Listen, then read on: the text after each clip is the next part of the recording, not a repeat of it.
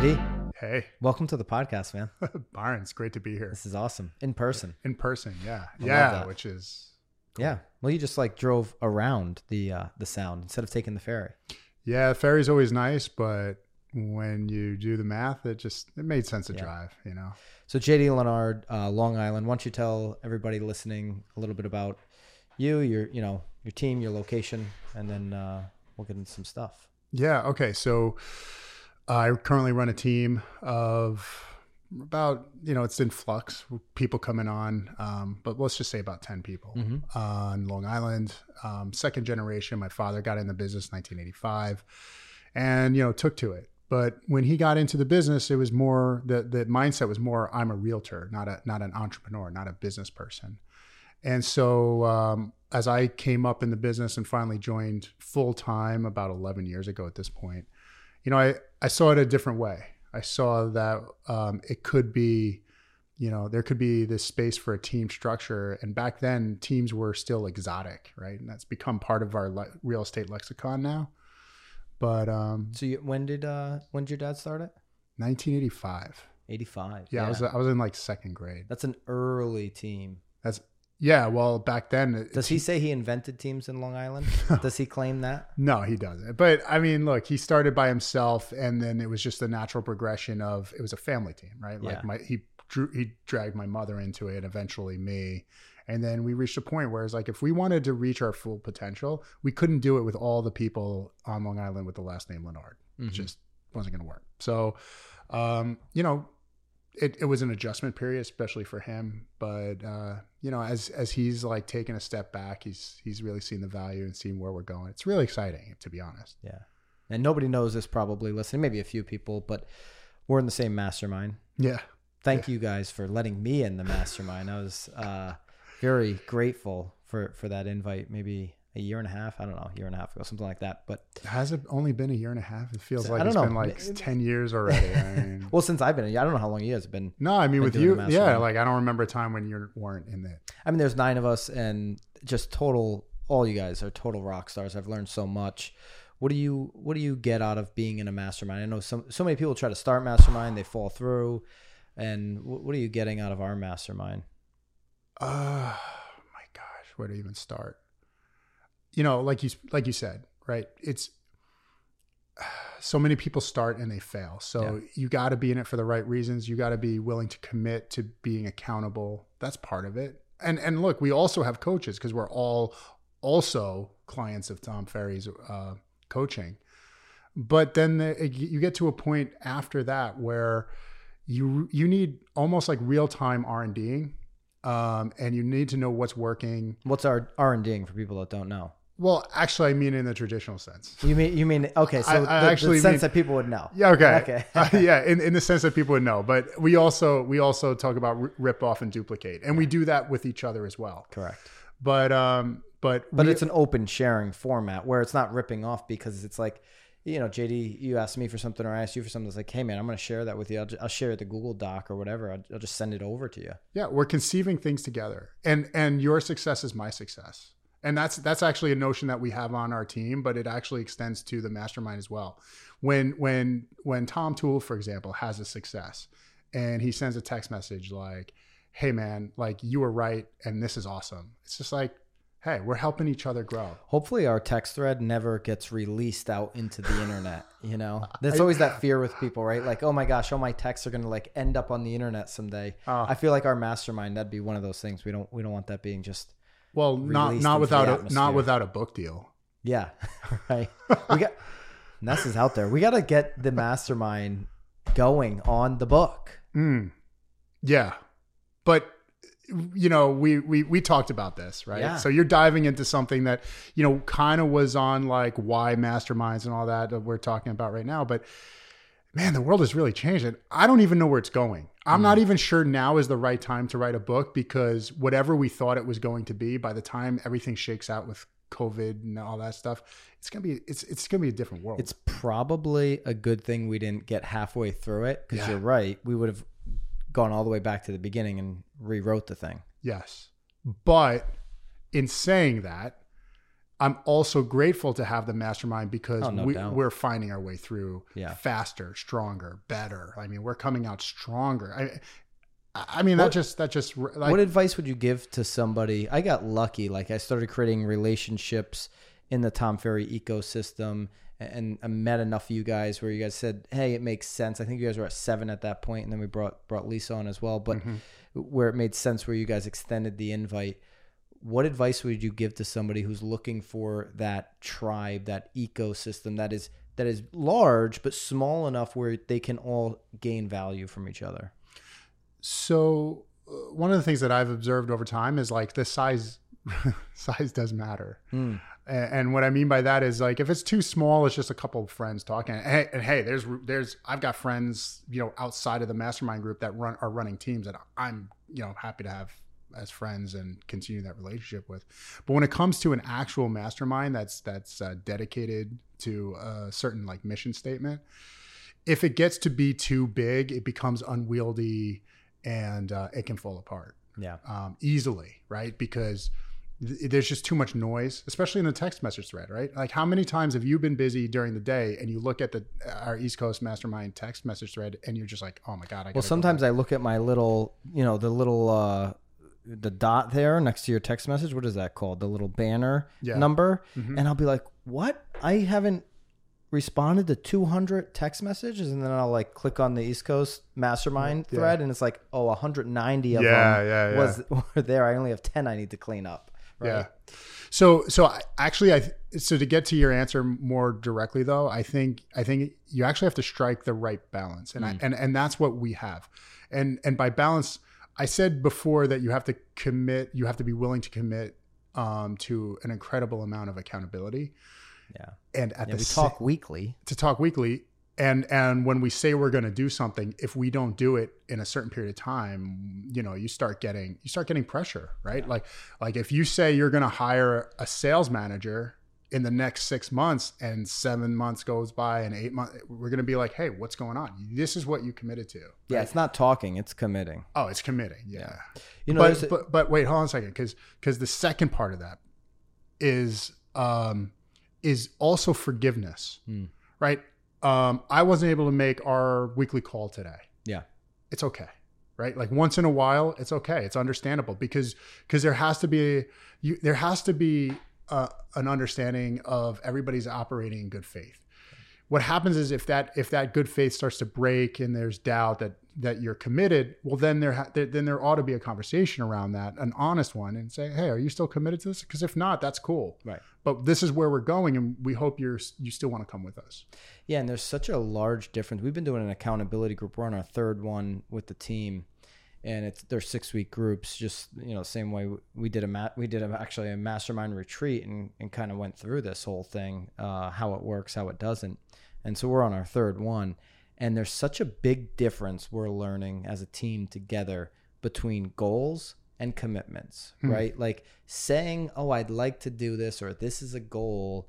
is one thing, right? Like a uh, whatever, it's a, a production goal or you know a weight goal for your fitness or whatever, and then it's like, no, I'm committed Mm. to doing this, and that's what we do really well in the mastermind. Yeah. is we hold each other to, I'm going to do this. It's not a like to do, not a goal. Like goals are actually, I'm finding more and more now that I think about it, goals are pretty weak. Like, Yeah. what are your commitments?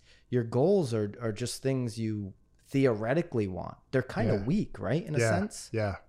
Yeah. In a way. I mean, I'm not ready to leave goals behind altogether. Uh, but you but, I, I get your point. commitments, they start to happen. Yes. Yes. If you're held accountable to Well, them. the goal is the goal is you know I like to think in, of things in terms of of like climbing that mountain, right? That that um, metaphorical mountain, Mm-hmm. and you see the top, and that's your goal. But to get there, I mean, you need a pretty significant level of commitment to continue. Like Yeah. like I was talking about earlier today on, on the on the show we were um, shooting here, and um, and I was talking about how like you know you have your goal that you start going towards, and at some point in that journey up the mountain, you, you know like the the the uh, the top can become obscured in in in clouds, and you look down, you can't see from where you started before, and you're just like you can feel lost but the commitment pushes you forward to continue, even if you f- can't see that to- that mountaintop anymore, because you know it's there. Yeah. So I, I I think, in my opinion, it's maybe a blend of the two. Talking about mountaintops, Mm-hmm. my opinion, Zillow is sitting at the top of the mountain Yes. In the real estate industry. I feel like the war has been won. And this is my right. Okay, go my ahead, Thought. I ahead. feel like the war has been won. Zillow, it, their brand is too big at this point, and just like a consumer that has a used car that wants to sell it when they want to know how much their car's worth, they're not calling their local mechanic. Mm-hmm. They're going right to Kelley Blue Book instantly. They're figuring out the value and they're going they're going from there. But that's first step and when I mean that the war has been won by Zillow, first step for a consumer when they start having thoughts of anything, even if they have an agent in mind Mm-hmm. that they're going to call regardless, they're doing initial research to some degree on Zillow. Yes. Hundred percent. Are they on the top of the mountain to stay? Okay. Good question. And you're agent advisory board, so I Yeah. know there's things you can say, can't say, but I do want to make that Yeah, clear. so, I mean- JD's Zillow agent advisory board, he, he's he's very deep into the Zillow Yes, world, which I think his opinion brings a lot of value for what he can say on this podcast. yeah, but I mean, I, look, it's a And this is an overall brand conversation, so Sure, sure, sure. But like it's it's a nuanced it's a nuanced view. And and where I'm coming from, like, you know, question mark, are they? And that just comes from um, you know, any business, even your business, my business. I never want to think that I'm actually on the mountaintop because what I also express in my in my fundamental ideas of business is that whenever you get to a mountaintop, there's always an- the next mountain that's even bigger that you got to start climbing. And as soon as you think you're on the highest mountain, it's a dangerous place to be because somebody else is going to come behind you and, and outclimb you or whatever, you know, to extend that that um, analogy. And so I know the people at Zillow all the way up at the top are extremely smart people and they're never going to rest on their laurels and they're going to be looking for who what the next competition could be. So that's where that's coming from. But yeah, I mean, I can't argue that Zillow is is a brand name that is, you know, it's in every household in America pretty much. Like, yeah, they won for now. for now. For now. What do you now? You're looking like let's just go to your team, right? You guys are on Zillow, but you're not on Flex. Right? Correct. Yeah, it just hasn't come What, to Long Island. do you know Island. what percent of uh, the country right now is on Flex and not on Flex? Actually, that's that that's it's not that clear to me. It's not. I, I know I know a lot of a lot of the people I know that I'm you know I'm friendly with and just know I'm from the agent advisory board are on it. It just hasn't come to Long Island yet. So any sense of how profitable flex is versus the you know the zip code the buying zip codes which has been the old model I don't know if I can say. No. I, Yeah. I think it's I think it's going all right for them from what I've been hearing. Yeah. And this is I you know this is this is public information I think, but you know certain cities where they have uh, they started kind of early, um, you know that it looks promising. mm-hmm. Um, yeah.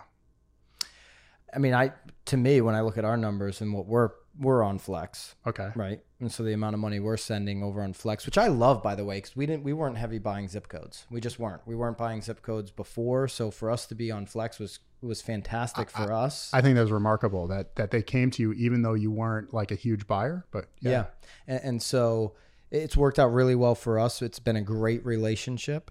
And, and but I do look at the number the numbers of uh, you know referral fees basically. If you're on flex or if you're unfamiliar with flex flex is you don't pay up front for these leads. You pay when the transactions get closed which is why they want to work with top performing teams in each market because they want these deals to close. They want conversion so that they get paid on these deals, right?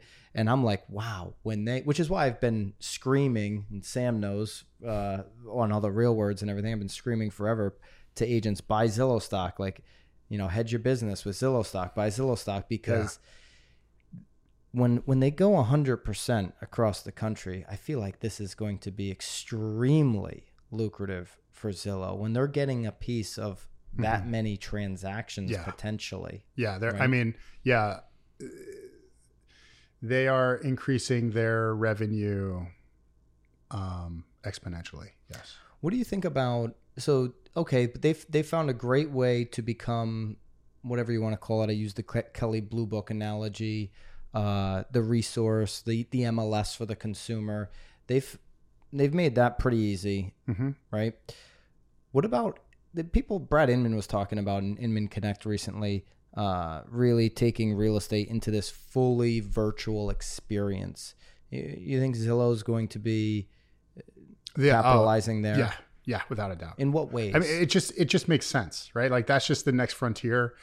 What ways, though, Rich come has, to Rich has talked about you know you know real estate, the future of real estate, and Zillow's place in it. In what ways? yeah. I mean, I don't know. Um, Like when you hear that, when when you hear the entire transaction is going to be virtual, what's your what's your doubt there? my doubt is that I don't believe there's going to be a large amount of transactions that happen without buyers physically getting inside of the real estate, the tangible asset of real estate, and walking through it before they make the final decision. I will say, you know, since March, since the was- world of COVID, we've course. sold properties sight unseen. It's Yep. happened. Yep. But it hasn't happened anywhere close to the majority of our transactions. It's not one of four, it's closer to 5% of the transactions. Right. Still, even through a health crisis, people wanted biggest purchase of their life. They wanted to walk through the home at least once, even if it was quick. Yep. Yeah. So yeah. So maybe it won't be a hundred percent virtual, but imagine like you're you're you're a buyer and you're already well into the process by the time you've even looked. I mean, you know, maybe it happens during the engineering inspection. Mm-hmm. You show up with that engineering inspector, but otherwise, pretty much everything else could be done. You know, What's your what's your line in Rhode Island? Sorry to cut you off. What's your line of under contract, then ins- like ours is under contract, then Oh, the journey? the journey. So like yeah. maybe the journey changes in a lot of markets because of the virtual experience. Yes. But I think I think that it based on what we experienced, like I sold we sold houses on the team during the pandemic. I never set foot in as an agent. Um, the buyer never set foot in as an agent. And we got it done. Yeah. And even if it's like you know, the beginning couldn't look like that, right? The if you look at if you look at the Wright brothers, their first plane, it went like I don't know, fifty yards or something like that, right? To like flight today, and and even uh, SpaceX going to uh, the International Space Station. I mean, it's remarkable. These were the first steps, and not for nothing, but you can go on Amazon and get a fifteen dollar pair of Google Cardboard, right? These these virtual gog- goggles that you slide your iPhone into or smartphone, Yeah. and it becomes it becomes um, a VR experience. And it makes total sense to me that with the technology we have today, we can shoot almost perfect VR experiences that can be experienced in that way. It's not a leap to get there. To to do, and look, when I got in the business, when I really started in earnest, um, the market that's when the market tanked right? 2009 10 and that was a total buyer's market. And i remember showing buyers homes like 30 40 50 homes to get getting to an accepted offer because that was the nature of the market then um, which seems crazy today. Certainly does. but but imagine only having to show to to visit that actually one house because you've already toured them and you've eliminated the process to the point where I only need to see this one house because I've already been in the other homes and they're not going to work for whatever reason. I mean, that is that's that's that can happen right now. mm-hmm. That's not even in the future. Yeah, I mean certainly right now with the market low inventory, people are looking at less homes, but but that's more of a I think a situational uh, market. But it, it it just goes to show once again that the buyers um, will respond to the marketplace and you know availability right? Mhm. they don't have the luxury of going to see 20 30 homes. It's just No. not realistic if they're gonna if they're properly motivated to buy. And they know they really only they may have one shot at their dream home so they better take it. Um, but still I, I I think that also with the technology is sort of priming the expectations of the public that it's possible to see one, two, or three homes and make an offer. And with the technology, maybe if ever stepping foot in the house is further down the line. So to answer your question, yeah, Zillow is perfectly poised to leverage all of this, uh, the technology that we have now and the software that they're building to be able to uh, create an experience that the consumers want. You're feeling uh, in this market with we just mentioned the low inventory, a Yep. lot a lot of new interest in your Long Island market, Yep. New York, uh, you know, New York City folks probably wanting to get out of the city, like here on the Connecticut shoreline. Yep, yep. Future of the Northeast market, what is it? You know, it's funny. I was just talking about a friend um, who uh, runs a brokerage in Manhattan, and she's actually on the AAB. It's uh, Teresa Stevenson. Mm. She's awesome. But um, so I was talking to her about uh, because you know, like we're in like two different markets. She is like seeing flight, and we're seeing you know we're we're the beneficiaries of that. But you talk to agents on Long Island, and they're just like, this is the greatest thing ever. You know, like this is, you know, our market is exploding. We're doing so many deals. And my, I think it's a cautionary tale, right? Like the, the, the uh, what do you call it? The, um, what is it? Something along the lines of the, um, what happens to New York City eventually happens to us, right? Bingo. Yeah, exactly. So that's what I'm trying to get to. Yeah, without a New York City, without a thriving New York City, the best city in the world, Mhm. without that city being vibrant and having people in it and jobs, Yep. Is the rest of the Northeast even desirable? I mean, our, you know, let's face it, seven months of the year Mhm. here are not that great weather-wise, right? Yeah. six at least months. Yeah. No, you're right.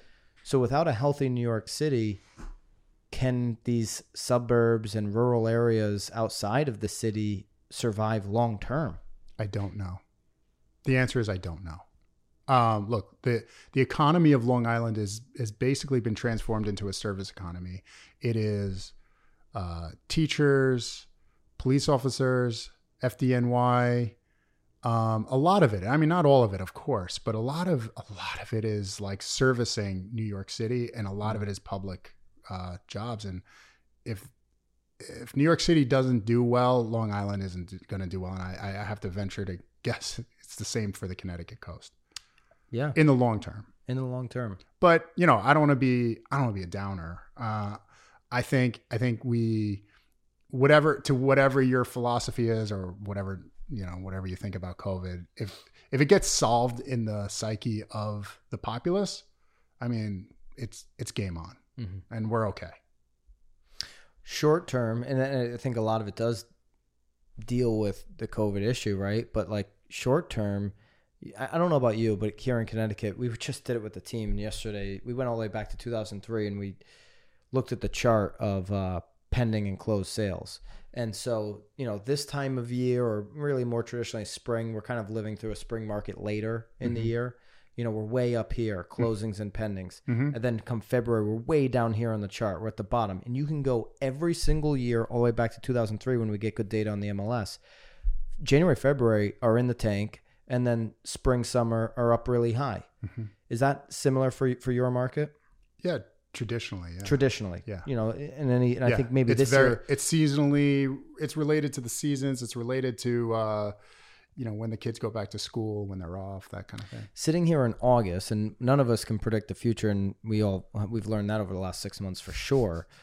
But sitting here in August, do you think this is a winter where we break the mold, where the interest from specifically New York City continues to flow to these suburb and rural markets?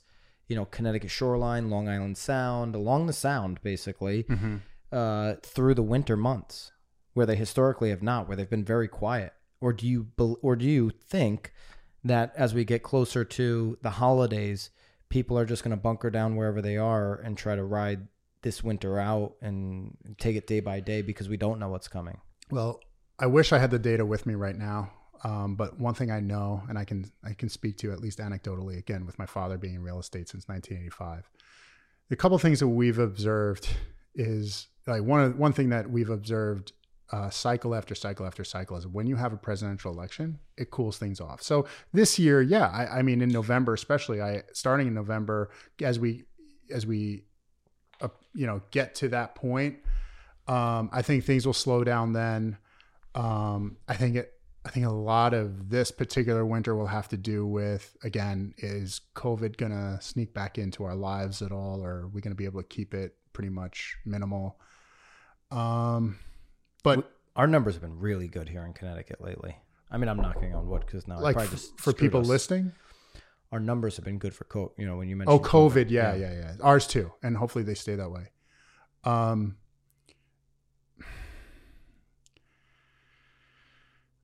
I actually don't think we're in a great market. If you like, if you know, from a subjective point of view, I mean, like, what is great, right? Am I making money? Yes. Are you making money? Yes. But is it in the long, in the in the thirty thousand foot view, subjective look? I, I think it's broken right now. Um, In which way? It's probably record. We had a record July for pendings and closings for Connecticut by a lot. So maybe that's unhealthy because it's just too extreme at the top. Is that where you're going with that? Is it, has it been a record month in your area or no, not? like I said, we're we're doing a lot of deals, and and and in one sense, I'm grateful, but I do get concerned. Like my father was concerned in 2006 and seven. He's like, okay, we're making Doesn't tons of money. right. It doesn't feel right. Mm. Something doesn't feel right. And let me give you an example. And this is just one example, right? A homeowner in Smithtown, New York, which is on Long Island, Suffolk County, which is where I was born and raised, um, is in a three bedroom ranch. They have the they have the money for a down payment. They have the equity in their house. They want to move up to maybe North Smithtown into a you know five bedroom colonial. They can afford it. If I put their house on the market today, I could have an accepted offer tonight. Okay. But where do they go? Because that colonial doesn't exist on the market. And if it does, there are already so many people making bids on that one. The likelihood I can get them, like you know, the Leonard team were awesome, and we get more offers accepted. But just as like a, just as like a, a thought exercise, right?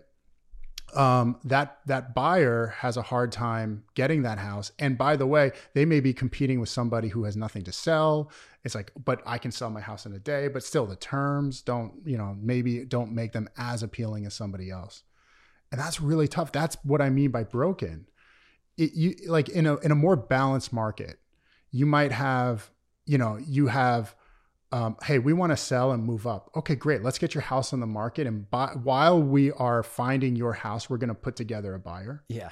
and then and then you you've identified this house that you love but hey if you didn't get it that's okay because we have option two three or four Impossible right now. impossible. And over time, I, I just, uh, what I'd like to see it, in in this scenario where that you've laid out or asked about, I think the ideal would be like maybe it does cool a little bit, Mm.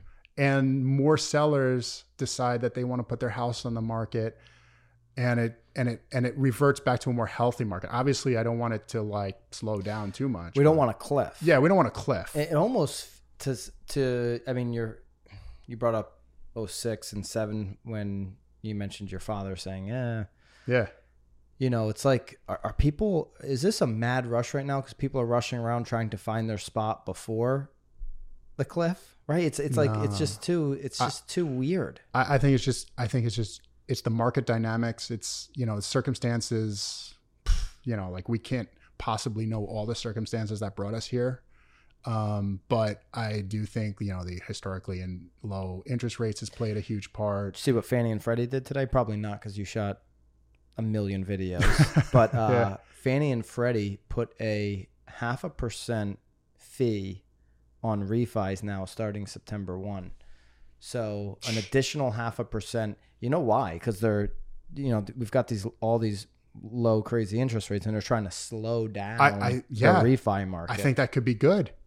I think that so so if you can if you can refi and take cash out of your house, um, you know, the, out of the equity at a, an extremely low rate, or it's not as appealing anymore, that might cause you to want to sell to get a different house, right? Mhm. That's just one example. I, and just slowing down the market in general. And by the way, I don't want to I don't want to create any like panic here either because I'm not saying we're at 2006 or 2007. Like let, let me just say that too. We're not on the cliff per se the way we were because people have equity in their house that Correct. they didn't have before. I mean, there's a different, it's not apples to apples. KCM's done a great job Yes. educating the real estate industry. Yes. Over 50% of homeowners in this country have either 50% equity in their house or or more or 100%, you know, some Yes. people have 100%, but 50% of homeowners have at least 50% equity in their homes.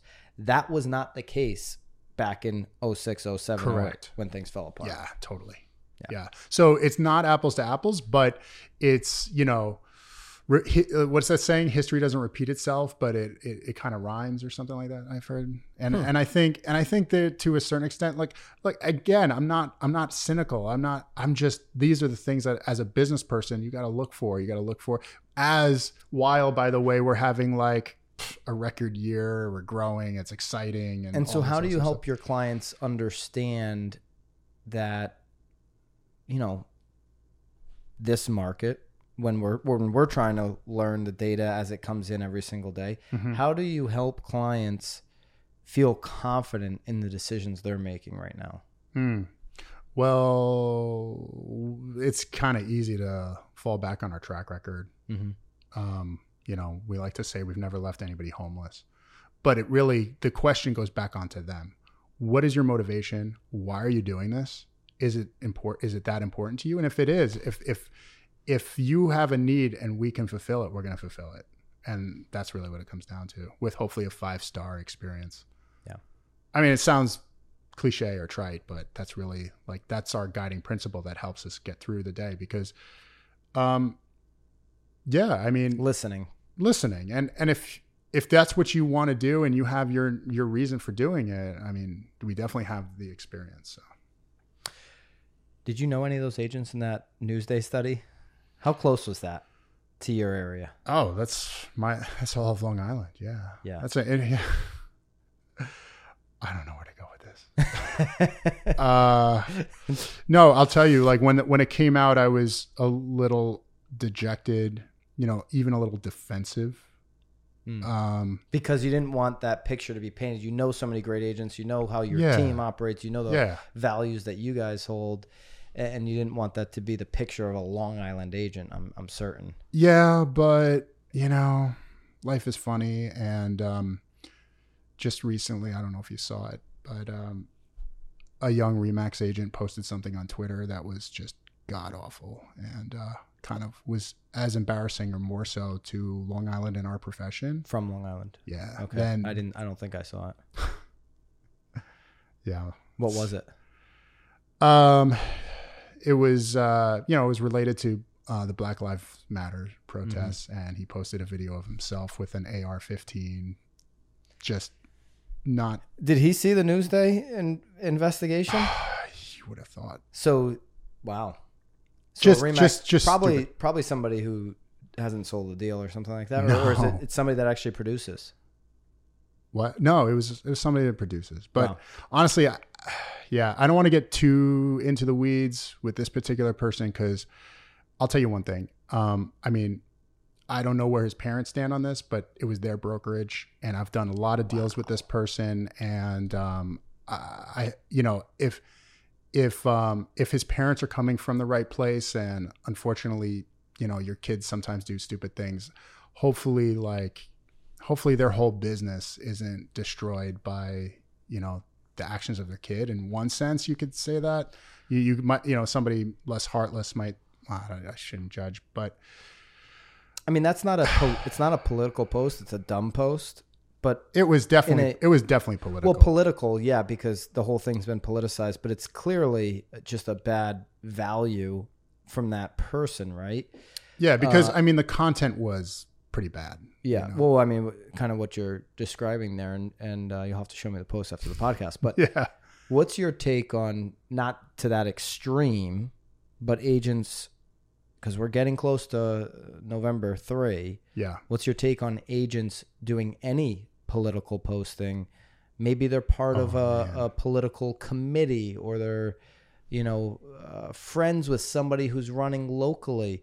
What's your take on a real estate professional posting anything online that has to do with politics, even at the lowest level?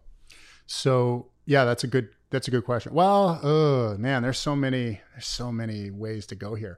First of all, on an extremely local level, very often that doesn't have anything to do with with like red or blue, Right. right? I agree. at the extreme local level, if you're trying to get a park, you know, built, that, that you know that may be like cool. That might be something.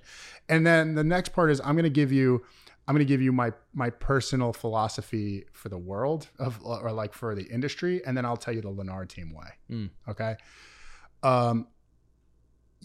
For for my personal view, if you were asking me and you weren't on my team, I would say that's an extremely personal decision. That's a business decision that you need to make for yourself.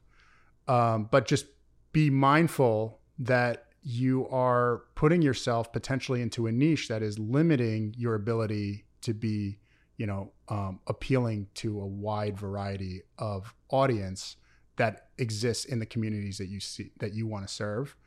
Um, but I could, you, someone could also argue that maybe this is a niche that like I can build myself up in that is going to look at me like, you know, my branding is red, white, and blue, for example, and not saying good or bad, but you know, I, you know, I drive a Dodge Ram and you know, let's go. And Mhm. and and um you know, and and there's enough of uh, of a following in the communities that you want to serve to say, hey, that guy represents what I stand for, what I believe in, and I want him to be or she to be my realtor.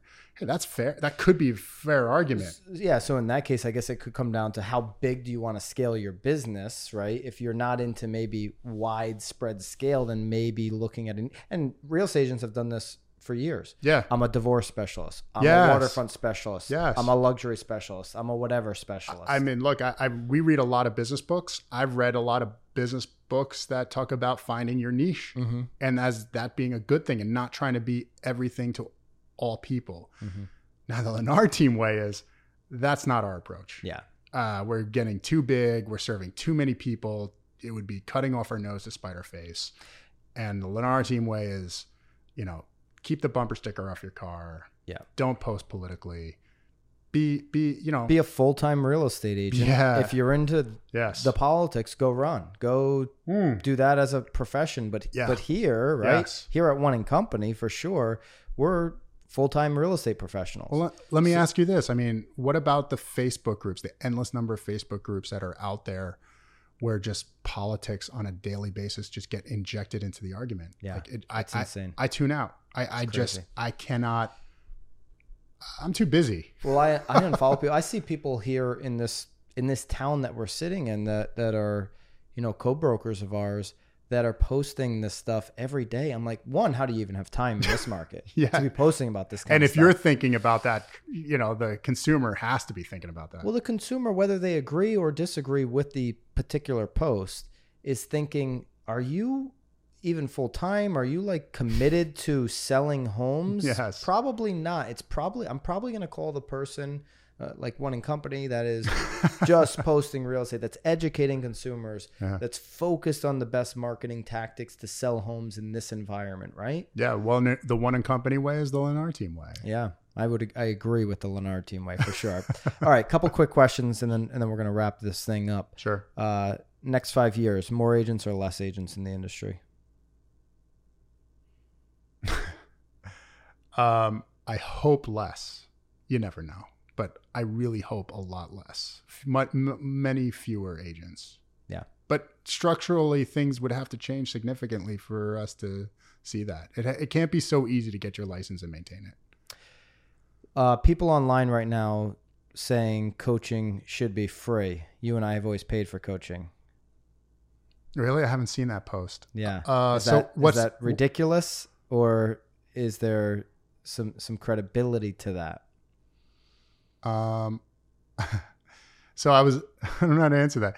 I uh, I was on the way from Long Island to Connecticut today. I was uh, listening to the latest Tim Ferriss podcast, who, who and he was interviewing Sia, and like Sia's talking about her meditation person, and Tim Ferriss is like, "I don't think you should have to pay for that," or it might have been the other way around. Like Sia was saying that. No, yeah, no, it was Tim, and I was just like, "Oh." Like just threw like a total like wet rag over what she was saying. I thought it was kind of funny. Oh, so what's the value proposition then? Like, Yeah. what is what is the coaching company how do they how do they stay afloat like how do they continue to provide value i don't know i, I actually haven't been a part of this conversation because i've been too busy but tell me No, I, there's there's just a you know there are voices online saying, oh, these paid coaches they're not bringing you any value. Like, come join me on my free coaching experience, my free coaching, my free coaching. well there's always an angle nothing's free Right, that's my point. How do you do, do you have to give up your email? Do you consider giving up your email free? Uh, no Correct. I of course not come on no any anytime you give up information you are that you know you're you're giving up value you're giving something away for free that that um gosh I, I don't know how they i don't know how you determine this but i heard it recently that um your personal data is worth more than gold or something like that but again something is something is digital There's the others- value there in Yeah. the personal data. I, Yeah. I would agree. Uh, Rocket Loans just IPO'd. Are they the Zillow of mortgages? Uh, I get. I don't know if I'm the right person to ask this question, only because unless the entire podcast audience exists on Long Island, and I say that because the um, the Long Island market is so unique. They they have a really hard time penetrating there and doing a good job. So it's actually if I I don't I, don't I, they're not a player yet really. Um, and And they're gonna a lot of local yeah relationships. oh like almost entirely local if not like you you know you have your credit unions like teachers or bethpage federal credit union but um but yeah i mean it's all local but then i was talking on our one of our mastermind calls and if you recall like i was like dismissive You had a good experience, didn't no you? No, Karen Oh, Karen did. Karen right, you're right. Peters was like, "Oh, they're great. We, you know, they do a great job." Um, that's just not the case because, again, I don't want to get into the weeds with how transactions are done. The journey takes place on Long Island, but it's very different. And if you're in a call center in Detroit and you don't have any, you, it's hard. It would be Mm-hmm. hard to do. All right, I, I think that's good. Uh, that was just for me for my stock tips. If- should, I should I buy Rocket Mortgage? I I would um you know th- okay I'll say this because I watch their ads and they've got pretty good marketing they have a ton of marketing. They're everywhere. man. everywhere and they own half of like the real estate in downtown Detroit from what I hear. Uh yes. That might not be a good thing. well I don't know why you don't see Detroit. Maybe long, maybe long term. I'm just saying not. yeah, I mean, yeah. I now mean having now they've- downtown space. They've IPO'd. They've got to answer every quarter. You know, I don't know if Detroit's going to be booming next quarter. Yeah, that bet on it becoming like like, Like when- new hipster city. Yeah. I When would it happen? right? And when there's when there's a safe, reliable vaccine that the that the public trusts. That's All right, let's leave everybody with one thing. There's so many people that are always considering building a team. Number one thing uh, anybody listening should consider uh, before they would ever build a team. Team's not team leader for that is not for everybody. So if somebody's thinking about it, they've been dwelling about it. What, what what one piece of advice would you give them, and then where could everybody connect with you and or your team? Okay. So the starting point for becoming a team leader very often it comes from comes from an erroneous place, right? Hard because it makes sense in in a trajectory. If you like draw it out, you get to a certain point in your business where you can't just do the things yourself and you need help and you know, you want to have agents like that to, to take maybe overflow, but and and so for a lot of people i believe they get into like the team leader role uh, for the right reasons they believe but one of the things that i have discovered in this is that the um, the skill sets and the learning curve to being a good team leader forget great just a good effective profitable team leader is is actually very different from being a good profitable real estate agent doing a lot of deals. Um, and if you're coming at it from an ego based uh, position, you know, as Tom Ferry likes to call the uh, hero minion model, which you see a lot of, Yeah. um, I, I would I would say I would caution you to take a step back, really evaluate the reasons why you want to be a team leader, and then and then really really plan and be in it for the long haul and be ready to climb that very big mountain. And that's it. I mean, Nice. if they want to, if you ever want to ask yourself, I'm sure people can reach out to you. They can reach out to me. I'd be, I'd be more than happy to walk them through it and like how we've gotten as far as we've gotten. But Yeah. It's not because it's business owner is what it is at Yes. that point. Oh, it's Oh, yeah. business owner, Entrepreneur, operator. CEO, business owner. Yeah. Buck stops here. And also leading from, you know, positivity, empathy, um, encouragement, and you know, you know, like very often it gets boiled down to stick or carrot. Um, I think a great successful team that's has longevity. It's it's it's basically all carrot. Yeah. All right, JD, Yep. this was awesome, man. We're gonna link up all your people can find you in the links. We'll link it all up. Uh, Long Island, obviously. So Yeah. anybody knows somebody going to Long Island, hit JD up. Yeah, and if you are an agent, this I mean, I'm so passionate about this. If you're an agent and you're on Long Island and you know, like your broker or your team leader just doesn't feel like has the answers, man, we are we're I'm so excited about where we're going and I and that excitement just means like I just want to share it with more people that have that that drive, that desire to climb their own mountain and maybe climb the mountain with us. Reach out to JD. If you're in Long Island and you have a real estate license, reach out to JD now. Appreciate it, brother. This was fun. Always good to see you, brother. You too.